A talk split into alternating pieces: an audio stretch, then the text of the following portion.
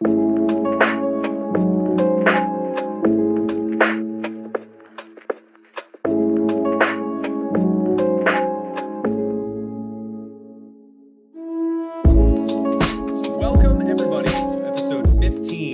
the Talk Chalk Talk podcast. 15, Bert, can you believe it? 15 episodes deep. Thank you for everybody listening so far. As a reminder, we live stream these every Wednesday night at 8 p.m. on YouTube. So thank you for those of you who are tuning in live to catch our takes, maybe get some hot tips that you may not that you may miss if you're listening to us recorded. But I don't want to waste too much breath on anything other than the Super Bowl that we just witnessed if you can't tell by my homage background to the Los Angeles Rams, I'm a very happy guy this week. I cashed some futures. Uh, Burke, we're thinking of naming our firstborn Cooper Doolittle. What do you think? I think Donald Doolittle would actually be kind of funny. Donnie D. Donald Duck Doolittle, Aaron Aaron Donald Duck Doolittle. I like it. Yeah, two two uh, outstanding performances, big time team performance from the Rams. We're we're gonna recap the whole game we're going to really dive into it this week. Um, and first, though, I guess we should start with the lighter side of things uh, the commercials and the halftime show. You have any input on either? Yeah, I thought I thought the halftime show for starters was absolutely fantastic. It lived up to the mm-hmm. hype. It was simple. They didn't try to over exaggerate like the theatrics behind it, and uh, it was just the OGs coming together playing the hits. Everybody was vibing in that place. Uh, it, was, it was a clinic.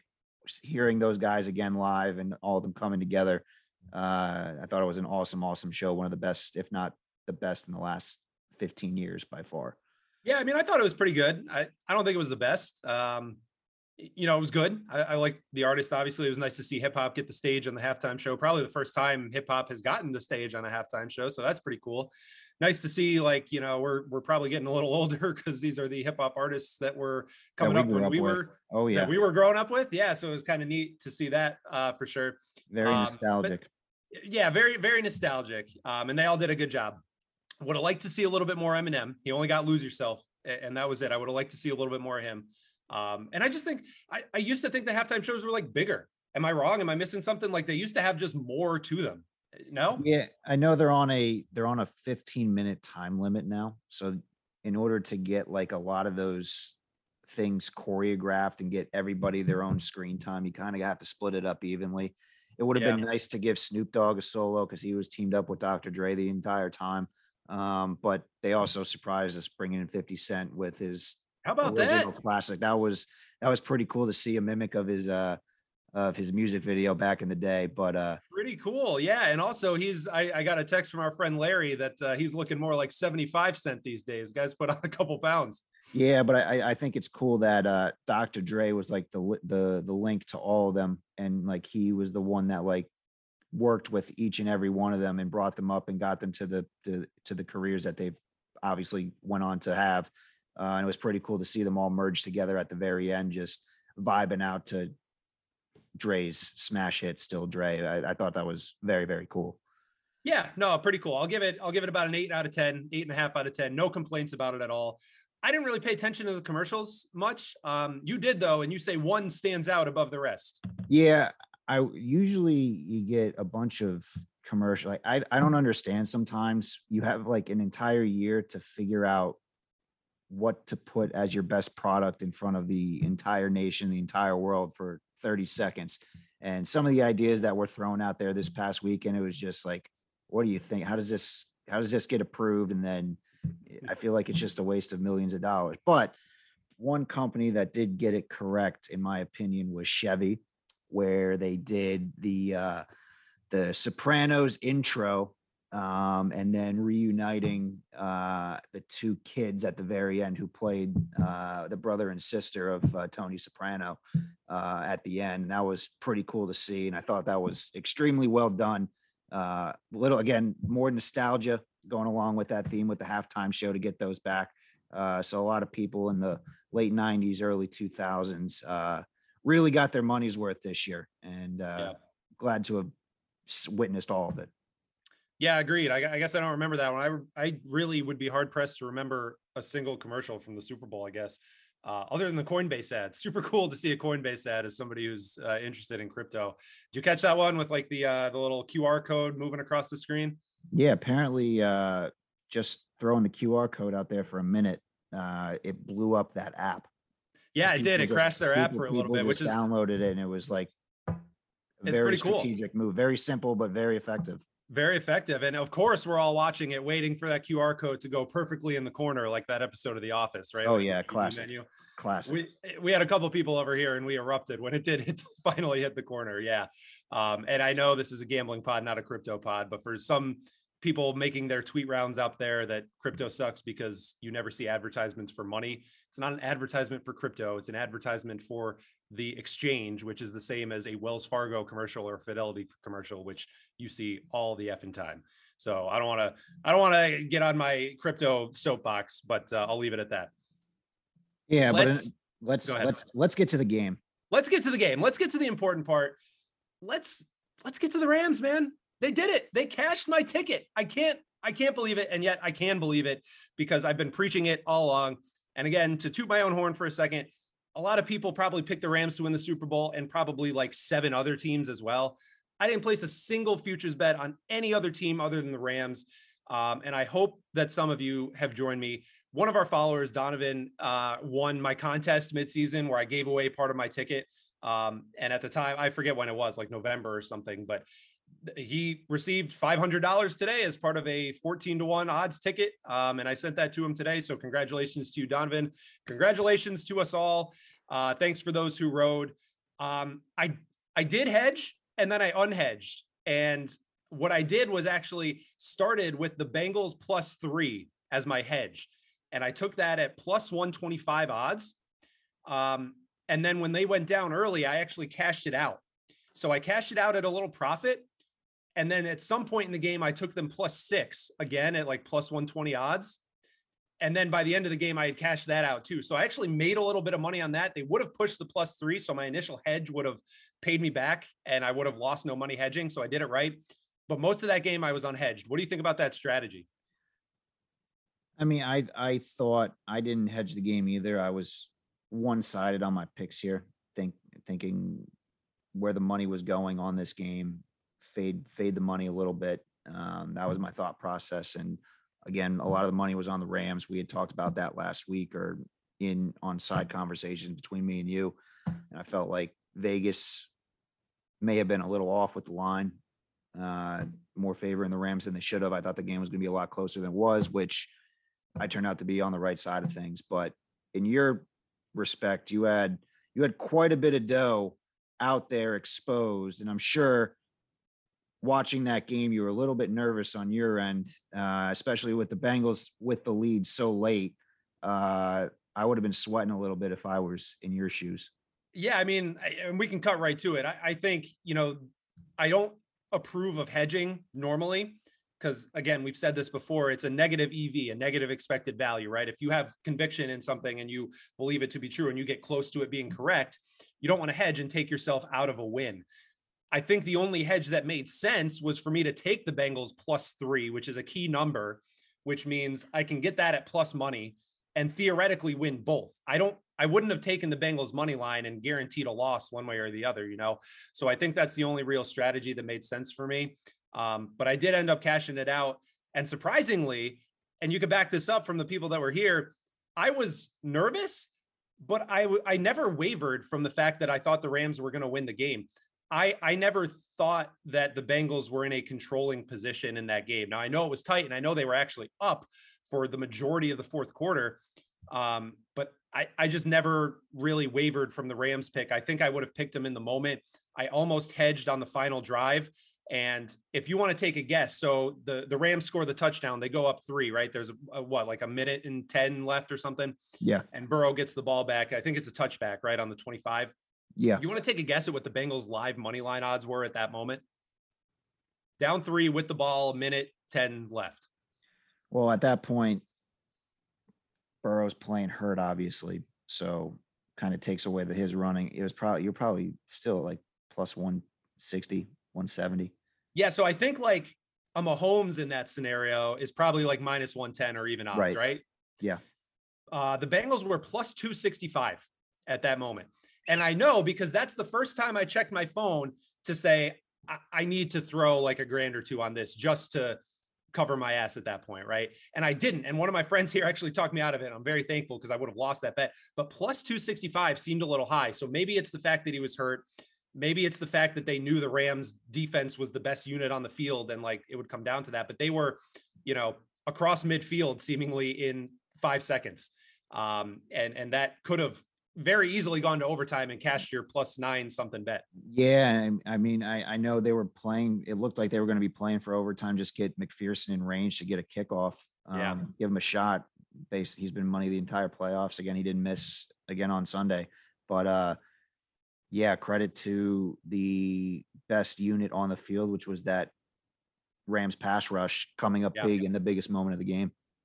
Yeah, well, they they really showed up, um, and uh, we we have a couple couple people in the chat talking about how Ken was unhedged and unhinged at the same time because those words were basically interchangeable for my thought process of it for the last ten minutes of that Super Bowl. Um, I was going nuts, but it, it was I'm it sure was you fun. were. I'm sure I- were. it, it was fun, man. It all worked out in the end. And let's just say this was the worst possible outcome for the books.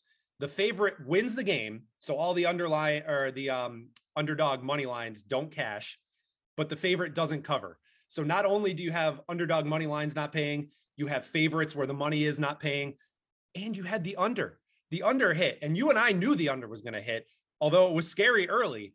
Um, the under did hit, so favorite or uh, you know the public loves the overs the public loves the favorites and the pub- public does not usually take the plus points with the dogs they usually take them outright so um you know this or i'm sorry this was the best possible outcome for the books which is insane Agreed. Um, except except for well, yes, because on on the spread, uh, the mon- the big money was all over uh the Rams on this one. So right Bengals. but you also had- you had a lot of public money on the bengals money line not Yeah. plus the points on the money the, line the money line play was definitely the Bengals, but on the spread, uh, the the big money was on the Rams, and Right. uh, with so the that, books really made out Buck the books did well. Um, I played I played the fade on that one, uh, watching the money go over the last two weeks, and uh, decided to settle on the Bengals covering the spread. And again, you had mentioned it right before the game. Uh, again, backing your your Ram statement, you didn't feel that they they the Bengals could get it done, so the safe play would be to go with the spread, and that's exactly what happened. Yeah, and I mean it worked out to be a perfect middle. And it's funny, so you know the the line was four all week, and you knew if you were a Rams better, you had to take the four because you knew it was going to four and a half. Or if you studied anything, you knew it was going to four and a half eventually. So if you liked the Rams, you got them at minus four or minus three and a half when it opened. That extra point looms incredibly large now for Rams backers. Um, and it cost a lot of people at least a push on the spread. And as soon as that missed extra point it happens, you know you're in trouble if you're a Rams minus four, right? You just know it's going to come back to bite you at some point. Yeah, and somehow I took that bet a lot earlier than I wanted to, and I got the line at four and a half, which I would have been safe either way. But a lot Plus of people, four and a half, though. Yeah. Yes, but a lot of people got that line. I think at least on FanDuel that it ended. Game line was minus four and a half or four and a half. It was so- it was four and a half, and that's what I'm saying. If you were a Rams better, you knew you had to take the minus four because it wasn't. And we discussed uh, Caesars dropped it to three and a half for about 12 hours in the middle of the week. They took a lot of Rams action on that. They were just trying to gauge the appetite for it at three and a half, but it didn't matter. It never got to Rams minus three, right? So if you took if you were on the Rams side of this, you got them at three and a half or you got them at four. You lost either way.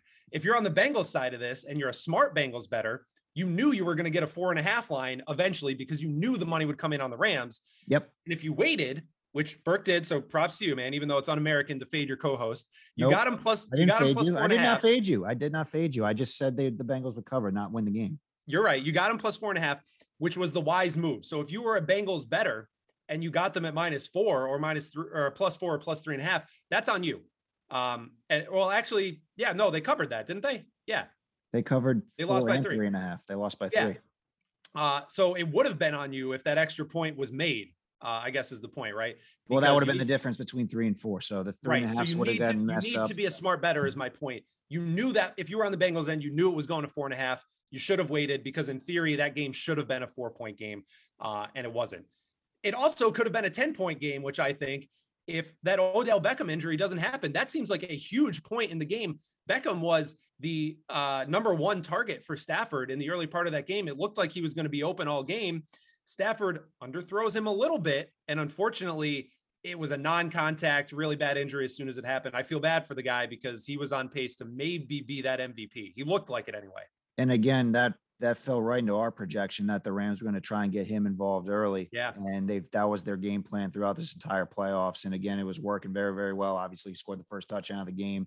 Yep. Uh, momentum was looking good, but uh, I did see a tweet from uh, Deebo Samuel after the game about the turf. um, and uh, basically saying that the NFL should just get rid of all turf. Um, and I'd I'd like to see a study of how many non-contact knee injuries there have been in the NFL Yeah. on uh, turf versus grass um, to see yeah, what, I would that, too. I would I would be is. interested to see that. Um, I don't I don't know if it makes a difference. Maybe I guess we'd have to see the numbers, right? The point what, what is that? Uh, you're pointing your bicep. What is that? No, mean? we got a comment in the group about a short sleeve sweatshirt, so I just wanted to show off the guns a little bit. Oh, nice, nice. Uh, good, good way to keep an eye on the chat. Appreciate it. So, um, I don't know if that really does make a difference. I think Stafford's underthrow made a difference, and maybe he's planting wrong or whatever. But that, I, you know, whatever. That's unfortunate for him. Uh, I had him first touchdown. I pitched him anytime touchdown at plus 120. So good job for everybody who hopped on that. We Yeah, knew Beckham I- was going to be involved, and unfortunately, we took it, or I took all of his overs, and So he was going to smash him. Man, they were like 62 and a half, and he left the game before halftime with 52. Of course, the one Beckham bet I followed you on didn't hit, and all the I should have followed you on the touchdown bets, but uh, Yeah, uh, yeah, yeah, but I, I'm gonna say if if he doesn't get hurt, that 62 and a half is easy cover. Oh, he's covering cover. 100 because he he had 52 and then that drop on the third grab would have given him 7 or 8 more. So he's got 60 before halftime, maybe another catch. And obviously they keep him involved late. Um Right. so so I think he's on his way to 100. We knew he'd score. We were on the right read of that. Unfortunately, he goes out and there's nothing you can do about it. You so can't hopefully you he's all can't right. you can't predict an injury when you, you're you can't projecting predict out an injury. games. Yeah. What you also can't predict is Sean McVay going away from the run game. He was running the ball like he thought they were being successful, and there has never been a team with a least effective uh, run performance that actually won the Super Bowl.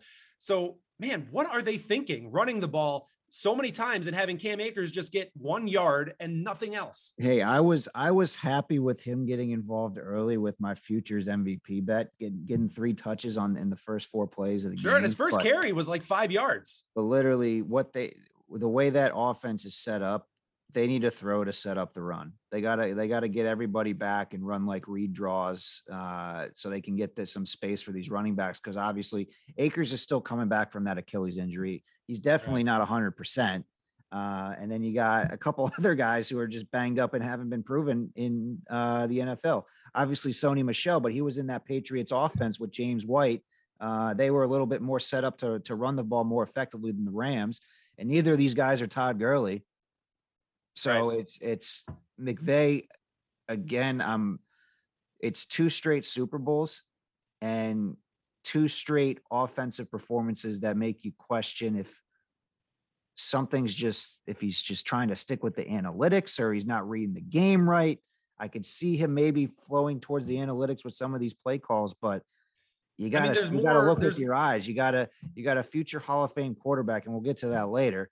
Uh, running your show, you got two of the two elite wide receivers. Get them the football and make that let them make plays instead of trying to establish something that you know won't work and really hasn't worked throughout the playoffs, even, even mostly Yeah. the entire season. I mean, I get it to an extent at the start of the game. The Bengals don't have a great run D, and you have, you know, three headed monster essentially in the backfield. And they wanted to rely on Cam Akers a lot this year before he got hurt, but they just don't need it. They don't really need to run at all. And Matt Stafford in the first half off under center drop back play action. So out of the shot or not out of the shotgun play action, four for five, 45 yards, one touchdown. I don't know if McVay understands and I, I, guess coaches as a whole, because I think McVay is a very good coach, and I think he's incredibly smart in 95% of these aspects. But it's the other five that really stand out. I don't think that coaches get you do not have to run the ball effectively to have an effective play action game. I like running on first and 10 to get to second and eight does nothing for your play action game. You can just as easily throw a pass on first down and do play action on second down after that. You don't have to run the ball 20 times for 15 yards throughout the game to establish that. Why even run? Do they get this? Like, do coaches still think you have to establish a run game to do play action because you don't? No, and obviously the Packers, well, the Packers have a good run game, but they they're kind of backwards a little bit. Um, Sure. But they they have a little bit more talent than the Rams do there. But even even in the Chiefs offense too, you you don't have that elite elite running back that's going to establish the run. You Right. get the ball in your playmakers' hands as often as possible, and then uh, you you you use that. You use your primary options to set up your secondary options, and not vice versa. And the Right. Rams seem to be doing it backwards, which probably cost them. You'd think maybe a, a cover on the spread. Definitely cost them a cover. And and you think if this game goes sideways the other way, if Burrow completes that fourth down pass somehow, they get in field goal range or whatever, you know, a couple plays go the wrong way. McVay's now got the stink of two Super Bowls, scoring three points in one, and maybe scoring under 20 in the other one and losing to an inferior Bengals team, right? But he didn't. They won, so you know it's all erased, and and he gets to have a Super Bowl ring as a coach, and I think he deserves it. So good for him but there's a lot of you know very close calls to say McVay could have had two very disappointing Super Bowls. On the Bengals side of things, um, I give them a lot of credit defensively. I thought something that stood out is our man Sweet Lou again. He didn't fall into the blitz trap. He must have been listening to us last week, knowing that Matt Stafford is an elite quarterback, the best quarterback in the league against the blitz, and a bottom 10 quarterback against the league without the blitz. He did not blitz for most of this game but he also did not go to the other end of the spectrum, right? And and rush three and drop eight. He was rushing four, dropping seven a lot, sometimes bringing an extra rusher. He really didn't have too many disguised blitzes. Do you think we see more of that rush three, drop eight as time goes on? Like, do you think coaches, I think they're afraid to do it right now, but do you think as we see more reliance on the pass and more quarterbacks being better under pressure, do you think we see that drop eight more in the coming years? I could definitely see it happening. Um, just you you got you got such talent at the quarterback position through the NFL that can really put the ball wherever they want across the board. Um, teams are going to try and take that away, and against with a team like the Rams, if if you take their strength away and force them to try to run the football or dump the football off and play two three yards at a time, that really limits what that offense can do. And I, I think you're going to start to see defenses adapt um, to this new style of offense that we're seeing. And uh, the Bengals have established a blueprint on how to be successful against it. Credit they didn't win the game, but uh, they beat the Chiefs, who are a more prolific passing offense than the Rams in the last several years, twice, um, and had a shot in this game when not a lot of people thought they had a chance to win, and they were they were one one play away from uh, potentially sending that game to overtime. And Yep. you never know with with the coin flip, they, they could get the ball and that's it. that's not a, a road I want to go down now. And it's fortunate, you know, in a way, I know you had the overtime bet. It's fortunate that we don't have to talk about the overtime rules after the Super Bowl. Um, but I mean, it would have, it, it was a good game. It would have been an instant classic, obviously, if it goes to overtime. This is the second year in a row, though, that we're talking about a depleted offensive line being probably the reason that a team loses the Super Bowl. Absolutely. Last year, we saw Mahomes run for his life and still you know, put on one of the best quarterback performances I've ever seen in a Super Bowl, and it'll get lost to time because they got crushed. Mahomes was fantastic last year. Burrow was okay. I think he, you know, he didn't make a mistake, um, but he he didn't do anything special. But the O line again is the reason that a team loses the Super Bowl, and maybe it's the Rams' defensive line. So I don't want to give the Bengals too much shit, but eh, you know, it, they they have to be better on the O line. Yeah, and I think that's going to be at least the priority this offseason for the Bengals in order to get back and get over the hump and be become a world champion. You gotta you gotta strengthen the trenches. If you can't protect your your uh, franchise quarterback, uh, the elite defensive lines will tear you apart. And that's ha- that happened against Tennessee. Uh, that happened against the Rams in the Right. Super Bowl. Right. And uh, you need to protect your best assets. And they've they've got the skill they've got the skill positions now kind of settled where you don't need to go out and draft another wide receiver or you don't have to go and draft another running back. Go go fill those positions on the offensive line. Maybe go get another defensive guy to get some pressure if you're going to start to fade back. Um, a guy who's very good in the pass rush doesn't need uh, linebackers coming over the top to to help get home. Um, I do like what the Bengals are doing, and but obviously, two straight Super Bowls, the weaker offensive line cost them the game. Yeah, yeah, agreed. Um, and you know that takes us to a great segue as far as the best plays of the game, right? So we will talk about a couple of the best and maybe a couple of the worst, and a couple of them that directly affected the outcome. The best play of the game to me is not. It's it's kind of a toss up between Cooper Kupp's entire final last drive because that was an incredible showing from a wide receiver not only does he get the fourth and one call on a run, and I'd, I'd, like to dive into that play a little bit more. I think he catches four balls on that drive, plus two touchdowns, one that was taken off the board, and he got popped in the head, helmet to helmet. And then the very next play or two plays later, he catches the game winning touchdown. Plus, he draws two holding calls inside the inside the end zone or inside the 10 yard line. Uh, unbelievable drive from him. But the play that I really want to talk about is the third and one with the Bengals on the final drive. Uh, for some reason they they hand off to um, Ryan, and Mixon isn't even in the game. And I don't know if you've seen the replay of this, but I've watched it probably 50 times. Aaron Donald is like pushing whoever the offensive lineman is with his right hand. He pushes him back, grabs Samaje Perine with his same right hand, and just like tug of wars a human backwards. And in 95% of instances, maybe 99, Samaje gets like this much more room and that's a first down. Aaron Donald didn't let him go anywhere. You see his helmet, Perine's helmet emerge on one side of Aaron Donald and get yanked back on the other side. It's maybe the best defensive play I've ever seen. He he is a man among boys. He's he's been the best defensive player in the league the last 5 6 years. There's there's literally no doubting what he can do. Um, and big time players make big time plays in big time games. That's the old the old saying. And when the Rams needed a play, you go with your ace. And he came up big, and he's been doing that for years. And um, I just I don't again it's it's I don't know if it's a panic or there's just confusion with personnel that's got to be in. Um, but in a two minute situation, unless somebody's injured, you got to have your best players on the field trying to get you the yards you need to get yourself in position to score and tie that game or a chance to win. And uh, right. whether it's whether it's inexperience or not having enough big time games like that, something I think the coaching staffs you kind of you can't just like be prepared for it. You got to live it.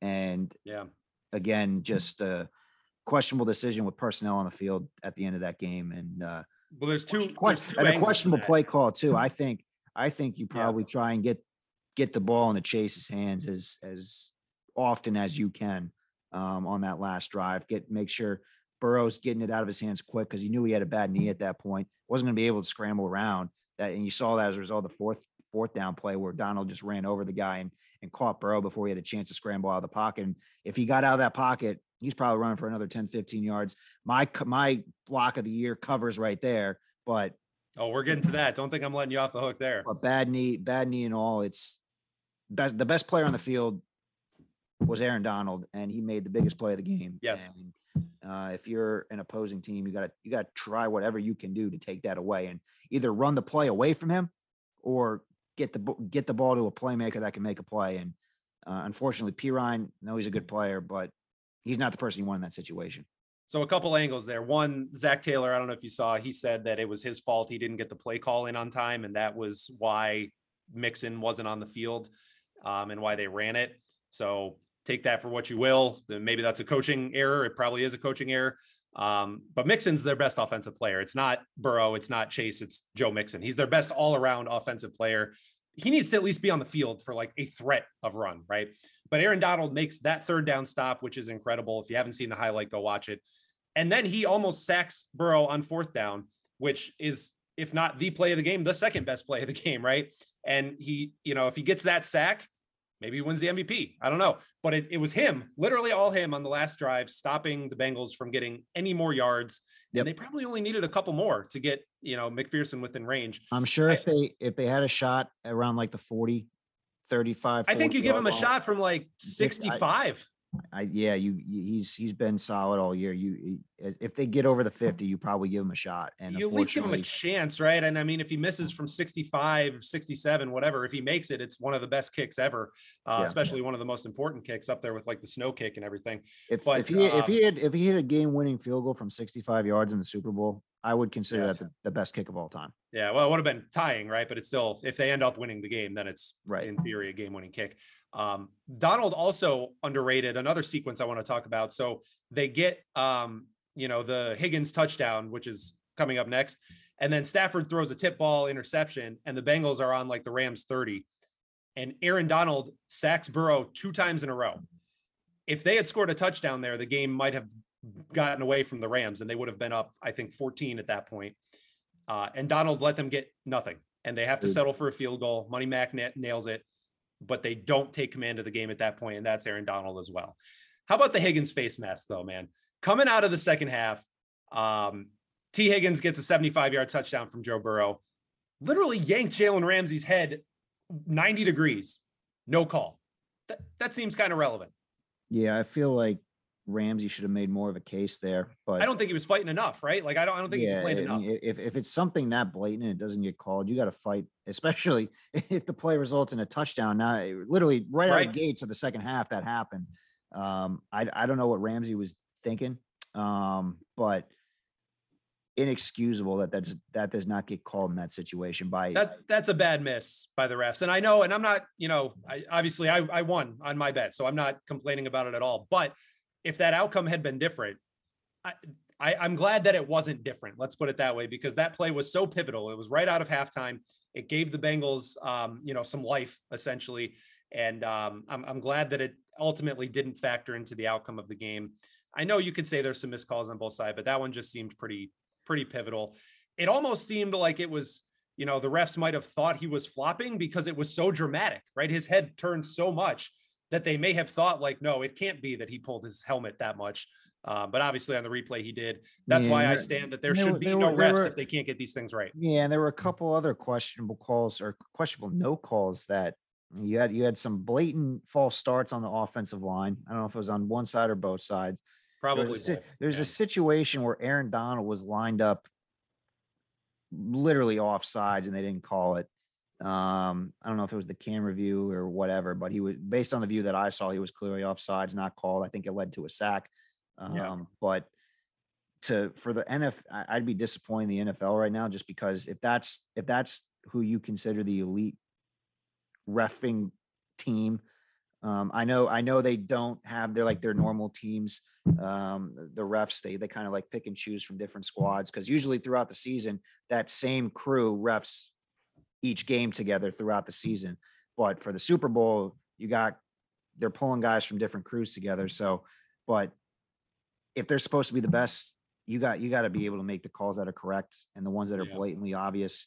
It's just it's just a bad product on their end. Just to, Well, and it sucks because so for the most part, like that. they swallowed their whistle and there were not a lot of penalties called until the end of the game. And I thought for the most part, right, like they did a pretty good job staying out of it.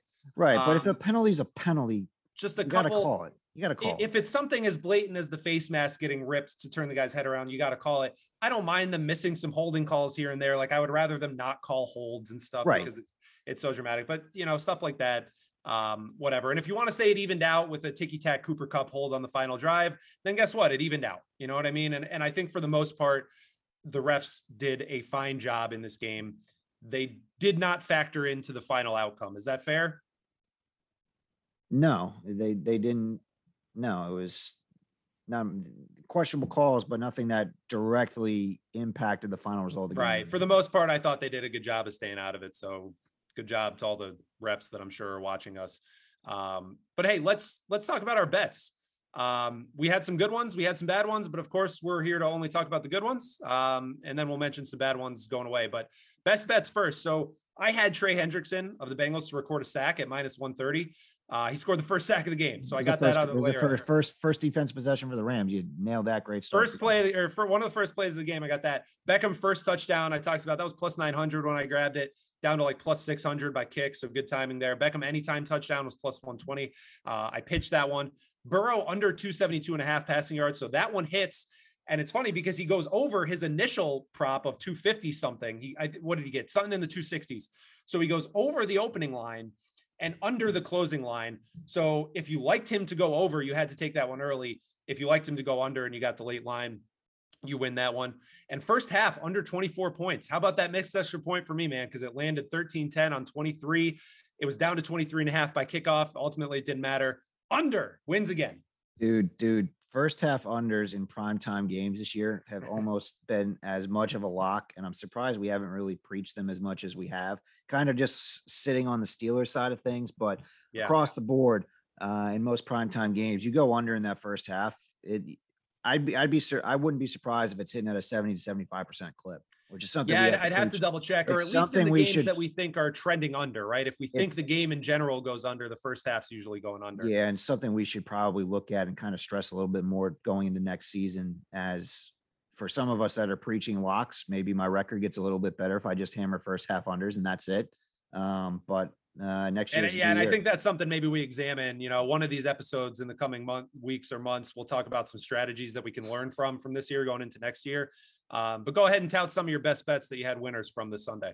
Yeah, well, I kind of split overall. I think in the picks that we posted on Twitter, I think I went five and five, but uh, I think uh, we both couple, did.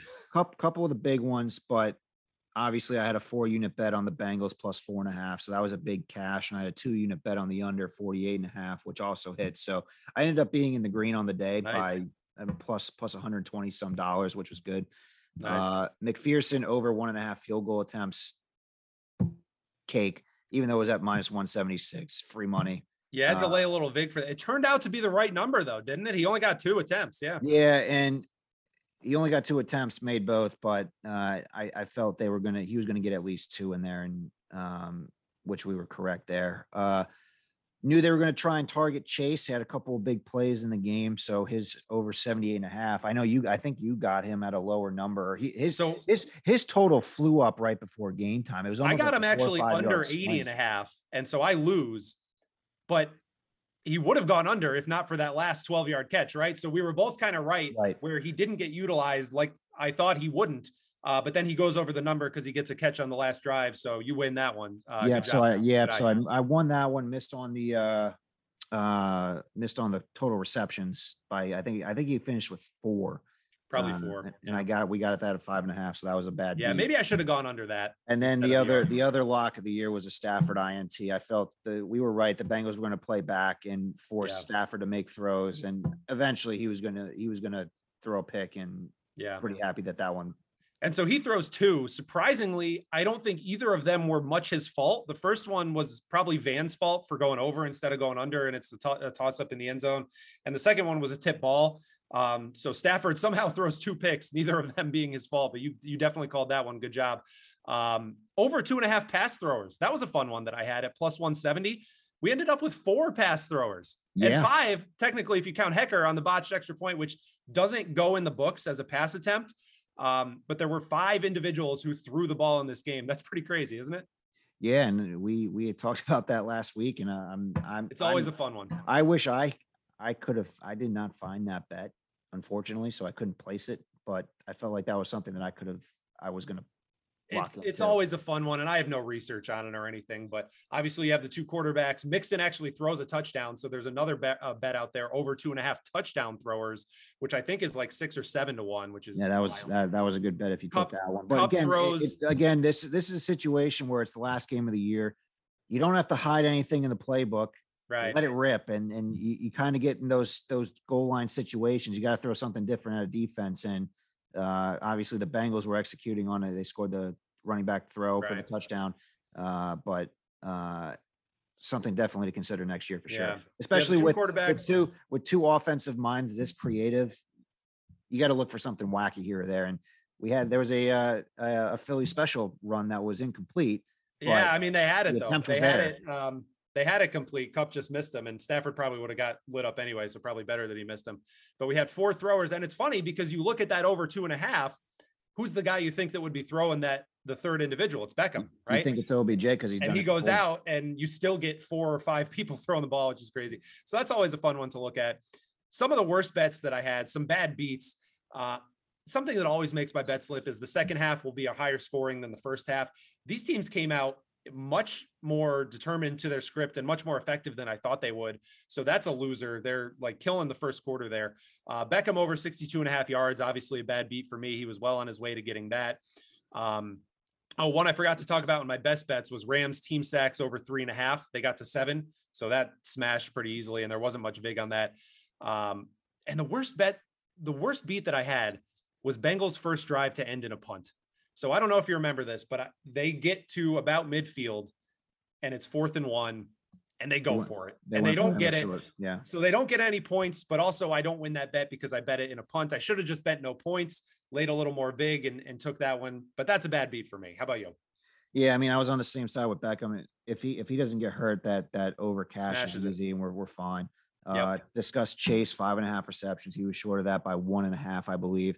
Uh, probably my worst bet of the day. And again, it was the one that I guaranteed a lock last week was Burrow over 11 and a half rush yards. Obviously, re-aggravating a previous knee injury from December is what the Bengals described it today um, as a sprained MCL. Uh, really hurts your chances to run when you have a bum knee.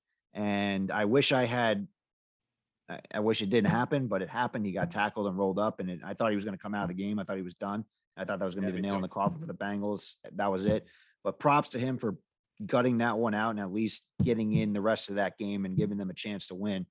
Fortunately, he gets he get if he has two fresh knees, he maybe gets out of the pocket on Aaron Donald. He doesn't get him on that last play. scrambles well, for 10, 11 I don't, yards. I don't want to hear these excuses. The guy I'm has three sa- rushing yards through three. Yeah, well, we're setting we're setting right? an excuse for OBJ. It's it's an injured situation, and it's it is what it is. And I was short on it again. I'm 0 2 now in locks of the year. 0 2 on locks of the I year. Can't, I can't I can't do it anymore. It's, it's already it's one. already February. So literally January 1st, I'm going to throw another lock of the year out. and We're going to start it off 0 3.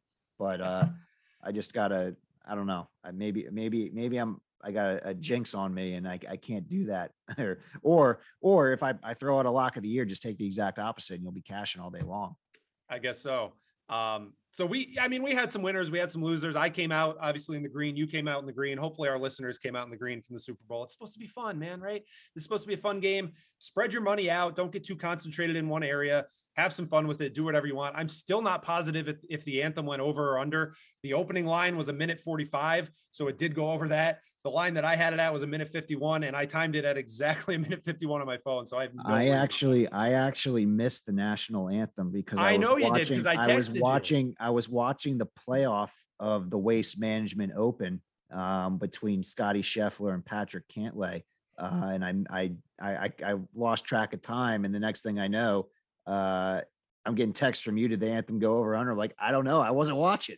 yeah, man, that's fine. It's a we we run a betting podcast, so just it's just the Super Bowl. Don't worry about it. No, just um, a small small game. I think probably the worst beat of the day, and the players have to start thinking about this. Joe Burrow shows up in that ridiculous suit, and now he has to put on that same suit in a loss and go face the podium these guys got to show up with more thought in mind because that suit was horrible. Whoever dressed him, don't dress him again. Um, but he came out in that. Like, did you see that suit? It's like the you know the black and white tiger stripe suit and looked horrible, man. He can't be doing that. Yeah, it wasn't his best look, but I don't think that affected any way of how the game resulted. Of course not. but it's, it's the same even... as Cam Newton having to wear those fedoras and glasses after he gets smoked 30 to 3, right? You gotta you gotta have at least a backup in the wardrobe in case you lose, right? Come out in something else. I don't know yeah, it's I don't know if if you got to be able to take the heat if you don't come up uh, on top. So I guess we have a comment in the chat. Um, have you ever considered giving out locks of the week instead of the year? Because then it doesn't pigeonhole you for the whole 12 months. You know what? I I could start doing that and start fading. Everybody start fading the crap out of it. Uh, March March is a new month, my friend. We can start over. Yeah, February. Nah, February. It's second half of February. First half of February is done. Second half of February, we're we're uh, we're turning the tides. We'll, well hey man, it was a great NFL season. One word answer: scale of one to ten. What do you rate that Super Bowl? How good? Probably a solid eight. I, I, give it about a seven and a half. You know, it was a close game in the end. There was some garbage in the middle, but ultimately it was everything I was looking for. Right? Yeah, I had, you, had you had, had big plays. You had big plays, great performances. Atmosphere was great you, you weren't sure what you're going to get out in LA, but I thought they put on did a great job again. Yeah, weird that it was still part of it. daytime at the halftime though. That that kind of rubbed me wrong, you know. Yeah, it was kind. I thought it was cool, especially because usually for the halftime shows, you, you see like the the stands like like blacked out because it's just so dark out. And but uh seeing like the it's still lit, you could see the people with their phones and stuff watch. It was kind of cool. Yeah, it was Um, cool for something I, different. I had no problem with it, but uh I thought it was a solid. Wasn't a stinker like uh, the Niners and or the the Seahawks and Broncos several years ago. yeah. Um, wasn't the Rams Patriots 10-3 fiasco. Uh, you had a lot of good plays. It was a close game throughout, and Yeah. uh, Good game. thought it was solid. Not Good the best game. I've ever I, seen, but I had fun solid. watching it. I had fun watching it. It was close. My Rams win. We're rich. That's all you can ask for, right? So let's take a look at some takes from this game. And it's crazy that one game every year makes such a difference on people's legacies, but it does. And that's what we're here to talk about, right? So Matt Stafford wins a Super Bowl. Is he going to the Hall of Fame? He is now. Sure, he is now, right? is and now. and it if- shouldn't be that way. He should he he probably should be there regardless because of his career. I, um, but you- I disagree. I you disagree. kind of need well i i'm looking at it in totality right? Does this game by itself make it make a difference? Yes of course. Should it make a, a big difference? If he loses this game by three instead of wins by three does that change the man's whole career? It, it does but I, I don't think it should. So i think he plays five or six more years. He racks up a lot more stats um, and obviously with one super bowl he's got you know he's going to the hall of fame. Brees only had one Super Bowl, and he he's there. Correct. He's- but uh, Stafford, but I don't was think- going either way right I don't think he was a Hall of Famer going into this year just because he had never won a playoff game. Obviously, he had the stats and everything. He had been No, to the playoffs a couple times, but you kind of felt you had you had an all-world wide receiver on your team, maybe possibly bailing you out. So there was a chance that could have been inflated a little bit because just the Lions organization is just an absolute dumpster fire. It's been like that for years, ever since or since hasn't been solid since Barry Sanders was there. Um, but now you kind of understand how great of a quarterback Stafford is. I mean, one play we didn't even talk about earlier was his no look throw, incredible which he he off he, he had the the linebacker turned around so Kupp could get around him on the outside and hit him on the uh, the opposite shoulder, the, which the stones on that man to throw no look pass in that Super Bowl moment are incredible. yeah, it was gutsy and obviously best wide receiver this year, no doubt about it. Oh, for sure. you got you, you got to find a way to set him up. And Stafford, he has done no looks in the past, but I don't think any in that kind of moment Right. in his career. And to be able to execute that to perfection was pretty awesome to see. And I'm Yeah. Uh, And I'm I'm, ex- I'm excited for he he deserved this. He went He through hell. it. in- He went through hell in Detroit forever. Um, and for him to get a chance on an actual team that could contend with some superstars around him, and obviously brought him a Super Bowl title. So I think he's he is now a lock for the Hall of Fame, yeah, unless he's unless- definitely getting in. even if like his the rest of his career is derailed with injuries. I think he's now a lock for the Hall of Fame. He's definitely getting in, and he and he's deserving of it. You know, he's been a good quarterback all these years. Unfortunate that he was in Detroit, but uh, you know, you see him on a good team now, and it says something. The first year he's ever on a good team with McVay, who's a great coach, um, and some talent around him, he wins the Super Bowl. So I think that definitely sends him there. The next interesting question is: There's a lot of talk about Aaron Donald retiring.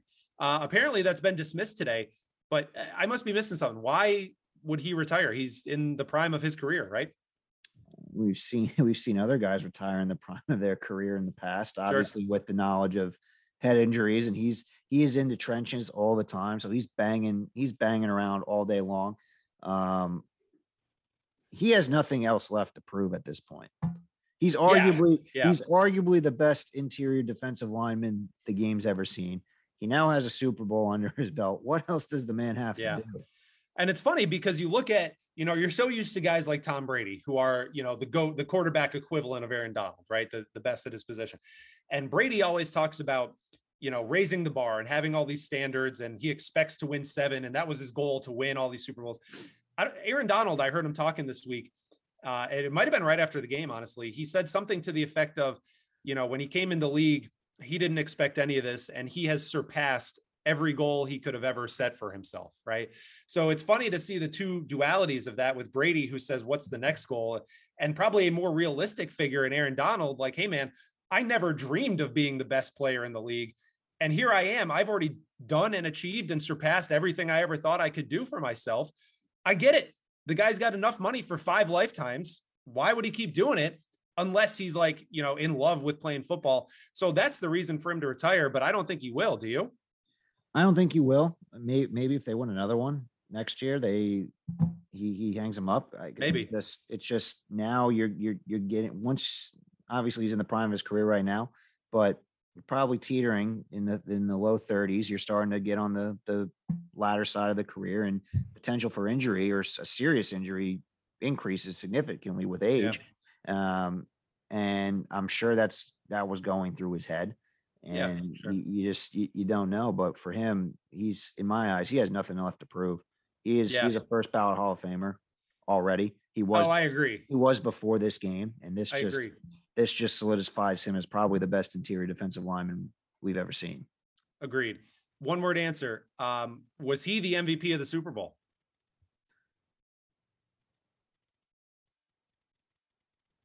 One word, not zero. Yes. I think he should have, but again, being an interior defensive lineman, you don't Yeah, have those glory stats. But he did so much to disrupt that offense, and he was he was the pivotal guy in leading them to getting seven sacks on Burrow. Yeah. um, because I mean, he draws he draws so much attention, and then in the biggest play of the game where you need to stop, and you know that the offensive line is trying to take you out, and he still finds a way to get out, get through, and get hands on Burrow to make to force an early pass um, to break up that play and seal the game. Cooper Yeah, Kupp, I, I don't Kupp- think it was wrong. Cooper Kupp had an unbelievable game. So it- honestly, I would have been fine with. They could have done co MVPs, right? They could have, they could because Yeah. I put they they were both equally as important to their team successes on either side of the ball. Yeah, I agree. I don't. I didn't have a problem. I wouldn't have had a problem if Donald won. I don't have a problem that Kupp won. I wouldn't have had a problem if they were co MVPs. Apparently, they the votes that are cast for this, like 13 people vote. It's before the two minute warning, which is insane. Um, but that's stupid. that's where the NFL wants them. So that's probably game- what if why what if Donald what if the win ga- it. what if the game goes to overtime? Well, uh, that's the thing, right? And that happened in the Brady Super Bowl. They can change their vote, but they have to submit a vote before the two minute warning, which is crazy because you don't see the Stupid. results until 20 minutes after the game anyway. But whatever. Stupid. Let the confetti float and they vote in five minutes after that. Yeah, that's right. I agree. But I, I would have been all right with either of them winning Stupid. MVP and, and Super Bowl MVP. It doesn't even matter. So who cares? Um, last one. And you and I probably sit on opposite sides of this.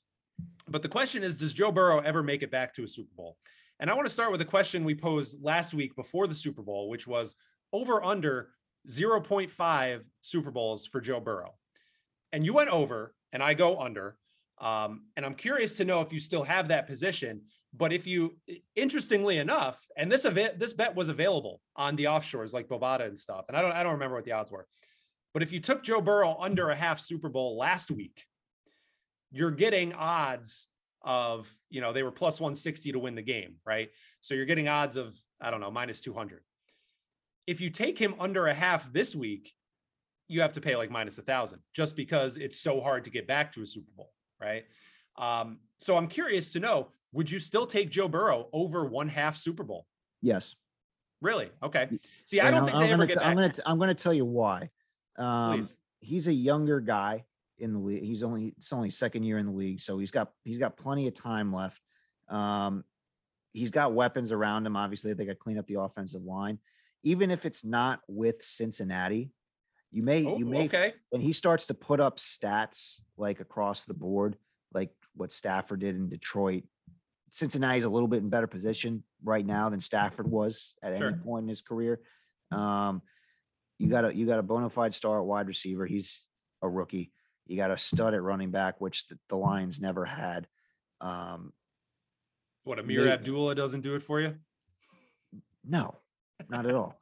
But you may come into a situation where next five, six years, he keeps winning games, but they can't get over the hump. Maybe, maybe a couple guys get hurt. He gets traded to a contender with better weapons around him, like Stafford did this year. Um, Maybe. so I, I, I still because he's so young and he's already gotten to this point so early in his career, he he knows how to get there. Now it's just getting over the last hurdle. And in my eyes, it's it's only a matter of time until Burrow wins a Super Bowl, whether it's with Cincinnati or not. It's interesting because I'm going to take him under a half Super Bowl. I don't think he ever gets back to even play. I would take him under half of a, an appearance in a Super Bowl, um, just because it's so hard to get there. And yeah, he's young, but you know who else is young is Josh Allen and um, um, Herbert, right? And um, Mahomes, right? Mahomes isn't old, so he's still around. And the AFC is just stacked. And there's a very good chance that Rodgers ends up in the AFC next year, too. So for that reason alone, I'm taking him under a half. I think that this Bagels team kind of had to win this one because, you know, and I've, I've been using the word fluky a lot with them, but it's true. You know, they're they're a couple plays away from losing a month and a half ago. They're a couple plays away from missing the playoffs, right? And I know that's true of a lot of teams that, that go throughout the season. It's just so hard to get there. And I, I I don't know that they'll ever get to another one. I wouldn't assume you know, like Al Michaels, his parting word, even he couldn't help himself on the broadcast, you know, watching Burrow walk off the field. He said, he'll be back. And I'm just thinking, I'm, I'm not so sure he will be back. You can't take it for granted at the very least, right? He might get back, but I can't take this Super Bowl as a sign that he will ever Yeah, back. but I think Burrow's kind of a weird situation where I feel like there's going to be guys around the league that we're going that may want to take pay cuts and want to come play with him. Just he, like, I don't know. I, I think I think you're going to have that kind of scenario where, um, I mean, if somehow they they land Gronkowski this offseason. I see. You think he makes any difference? I don't think he makes any difference. No, but it's it's another it's a Hall of Fame weapon, and I, I mean, I you guess get maybe you get a couple you get a couple stars on the offensive line out of free agency to help button that up. It, it's a whole completely different ball game. I think the Burrow hype they is have, just too early. They have man. the pieces. They're just one or two pieces short of being one of the best teams and something some team to consider. Yeah, and I mean they're know, fine. Like they're, they're not a bad team. Bill, the Bills and Chiefs are the cream of the crop right now, but right. I don't think Cincinnati's as far behind them as we're making them out to be right now. Yeah, see, I think I think they're too much lumped in with those two teams in the general consensus. Vegas knows what's up. I think the Bengals win total is nine and a half next year, and their Super Bowl odds are the same as the Ravens. I think they're like 21 to one or something yeah, like they're that. 20 to one on so 20 to one. So they're not like, you know, the overwhelming favorite to get back there. I just think the Burrow hype is a little too early, man. Like, yeah, he had a good season.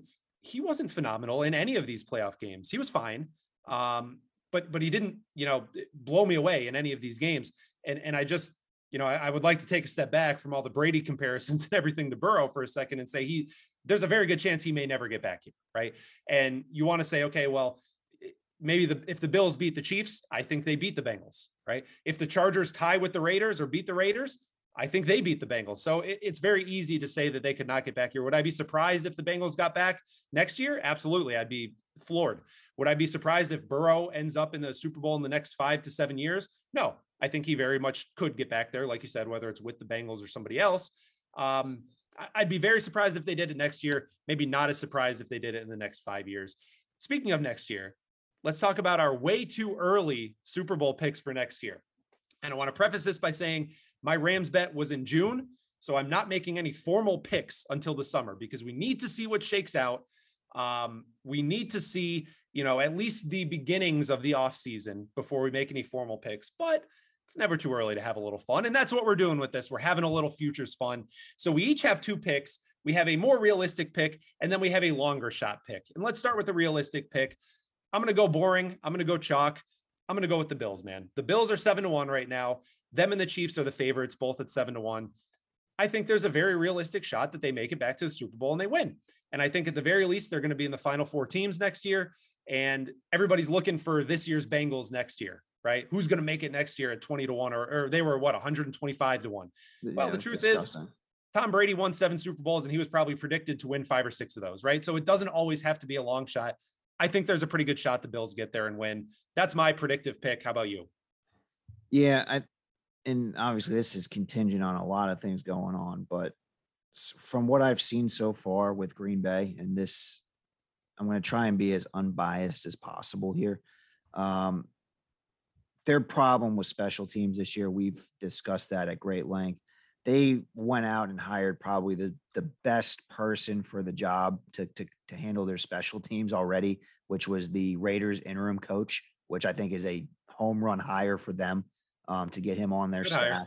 because the Mhm. players the players love to play for him. At least out in Oakland or uh, Vegas, uh, they love playing with him, and obviously he has the command of them to get them. Somehow he got that team to the playoffs after all the turmoil that they went through throughout the year. Yeah. Um, I think it's a home run higher for the Packers, and they're they're right now going at thirteen to one. But again, that's all completely contingent on is Aaron Rodgers. Rodgers and Davante Adams coming back.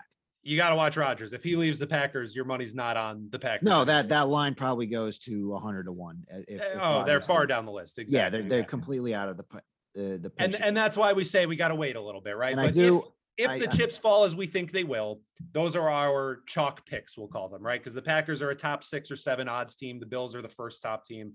So those are our boring picks. And now let's get to our little more fun picks. This is actually a pick that I've already put twenty dollars on. For full disclosure, I had a free twenty dollar bet in my DraftKings account. I put it on there. I suggest you do the same with five bucks. Why not? Right? How about the Chargers, man? Twenty five to one on most books. There's a case they could have gotten there this year. Um, if they didn't blow that game against the Raiders in week 18, uh, I think the Raiders could have beaten the Bengals and almost did. And so I think that the Chargers definitely could have beaten the Bengals. And you say the biggest competition in the AFC is uh, the Chiefs. Well, guess what? They're a division rival, and the Chargers have really not had a problem at least staying competitive with the Chiefs. So why not, man? Let's take a, a shot on Herbert, one of the probably the third best quarterback in the AFC, right behind Mahomes and Allen, and, and it's probably not that big of a talent gap. They have Austin Ekeler, who's a fantastic running back. Um, and I was listening to him on a podcast this week talk about how he really thinks that they could have won the Super Bowl if they got to the playoffs. And what with what happened with the with the um, uh, the Bengals, you know, I say why not? Twenty bucks on the Chargers, twenty five to one right now. Let's see what happens. Yeah, and we we had we had preached them at the beginning of this year, and obviously they, they were just a, a year probably too early. But Yeah, I had them to win the division this year at six to one. It was looking great early on, and then they, you know, stunk up the bed. But and I actually I literally just changed my pick for this long shot. Literally Oh, just okay. changed it. So I was I was gonna put the Bengals down just to disclose it, but uh, I feel like we talked about them too much. I'm gonna go with a team that was they're still a very good team. Sh- shortly, a couple years ago, they were the number one seed in the AFC with the same quarterback running them, and they were just hammered with injury upon injury upon injury this year. So you get all those guys healthy and them coming back, you've got another contender with a young superstar quarterback with all with all his pieces, and you're not relying on third or fourth string or free agent pickups at running back. Um, the Ravens at 20 to 1, something to consider here, just because if their guys get healthy and they stay relative, like it's going to be very rare that they run into the same exact run of injuries that they had. Like, I don't think any team Almost more impossible. banged up than them. So you got to assume they're going to be a lot healthier than they were last year. Um, but they they've had they've had playoff experience. Lamar Jackson's hungry. That that's another team with a young quarterback to throw into the Mahomes, Herbert, Burrow, Allen situation with the AFC. I don't Um, hate that pick, man. Like I, you know, I I love Lamar. I think he's a special talent. He was my MVP for eight to ten weeks of the season because of what he was doing with that team. It was basically all him willing them to win, and then you know they ran out of steam, just too much to overcome. Um, but at twenty to one, that's probably the best odds that you'll see them. He's maybe the fourth or fifth best quarterback in the AFC, right behind Herbert and uh, Mahomes and Allen. So why not take a shot on them? Uh, my brother-in-law is going to love that pick. A lot of Ravens support in uh, in my in-laws' household, so that that'll go well. Um, and I think they could do it, man. I, I think they could do it, and I would love to see an AFC Championship game with one of those three teams: the Chargers twenty-five to one, the Ravens twenty to one, and the Bills seven to one. If we have two of them going off, we've already won at that point, right? So hopefully we can cash some of these bets. We're going to talk a lot more futures during this offseason as things progress. Um, we're also going to talk, you know, in the coming weeks, um, NBA, some college hoops. Obviously, we're getting towards March Madness, so that'll be our focus uh, once we get a couple weeks deeper here. Um, but a good NFL season, man. I, I think we did well for our first NFL season uh, together on the show. We definitely pitched some winners, some losers out there as always, but I, I think overall we had more winners than losers. Yeah, I'm glad. I'm glad this kind of stuck. I know we tried this in the past, and we we lasted maybe like two episodes, and just it just didn't stick. But uh, to basically run through the entire first season, now we got some momentum going into some other sports. Obviously, it's going to be a little bit down um, without the NFL, but Uh, again, NBA is going to pick up. We're right at we're right at the All Star break for that, so we're going to be getting to the home stretch and the playoff push there.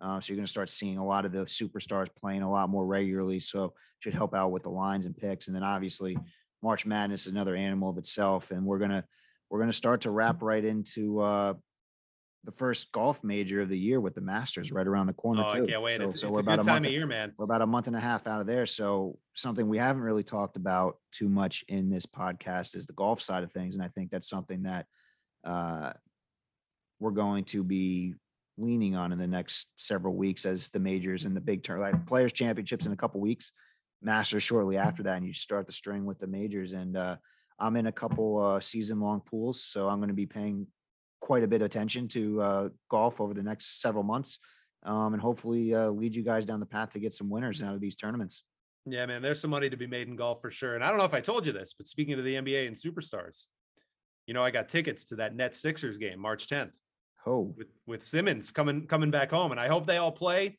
And I'm just envisioning the scene where Ben Simmons misses two free throws in the second half of that game, and Wells Fargo Center thing is uh, if if an away player misses two free throws, everybody in the stadium gets free frosties. So I can only imagine the ruckus crowd that will go on if Ben Simmons misses two free throws and we're all going I home think, with free I frosties. think you're going to get a similar atmosphere to the Texas Texas Tech matchup that happened a couple weeks ago, where the the former Texas Tech coach took the Texas job uh, starting this year, his first game back, and the fans were just ripping into him, basically calling him a traitor. And the the the underdogs, Texas Tech, ended up winning that game.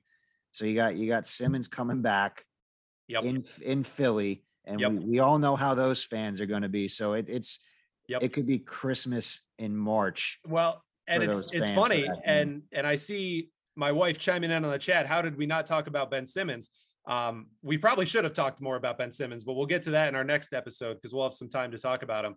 And it, we were talking about this because she's obviously going to the game with me, and we were talking about you know she doesn't know the whole story of Simmons uh, quitting on Philadelphia essentially. And I was telling her like you know if he plays in this game, it, it could be a similar reaction to like LeBron going back to Cleveland because of how much Philadelphia hates Ben Simmons, and I think it'll be the loudest atmosphere I've ever been a part of for sure. It should it'll be the best atmosphere probably all year in an NBA regular season game, bar none. I think so too, and it should be a good And- game. It's a and, it's a TNT from what game. from what I've seen, uh, he is looking towards that game being his first game back. Now, if he says that and doesn't show, I I think he's going to play before that, but I think that'll be You you know I see- I, could- I think he's going to play that game. you could see Armageddon if he's at that game on the bench. If he doesn't play, he can't even show up. He can't even think travel. can go- I team. don't. You can't go to that arena. Not I- at all. I just I think he plays. Maybe he tries to personal safety. exercise some demons. Um, you know, Harden will be playing by then, and Durant should be healthy by then too. And Kyrie can play in Philadelphia. So I'm hoping that all the stars come out. Maybe it's a game. uh, where'd you where where are your seats? Oh, we're like barely in the arena, man. Like top top of the top deck. But I just needed to be in the crowd for this one. Yeah, it should be a that should be an unbelievable atmosphere if all the players are, it should are be actually good. Well.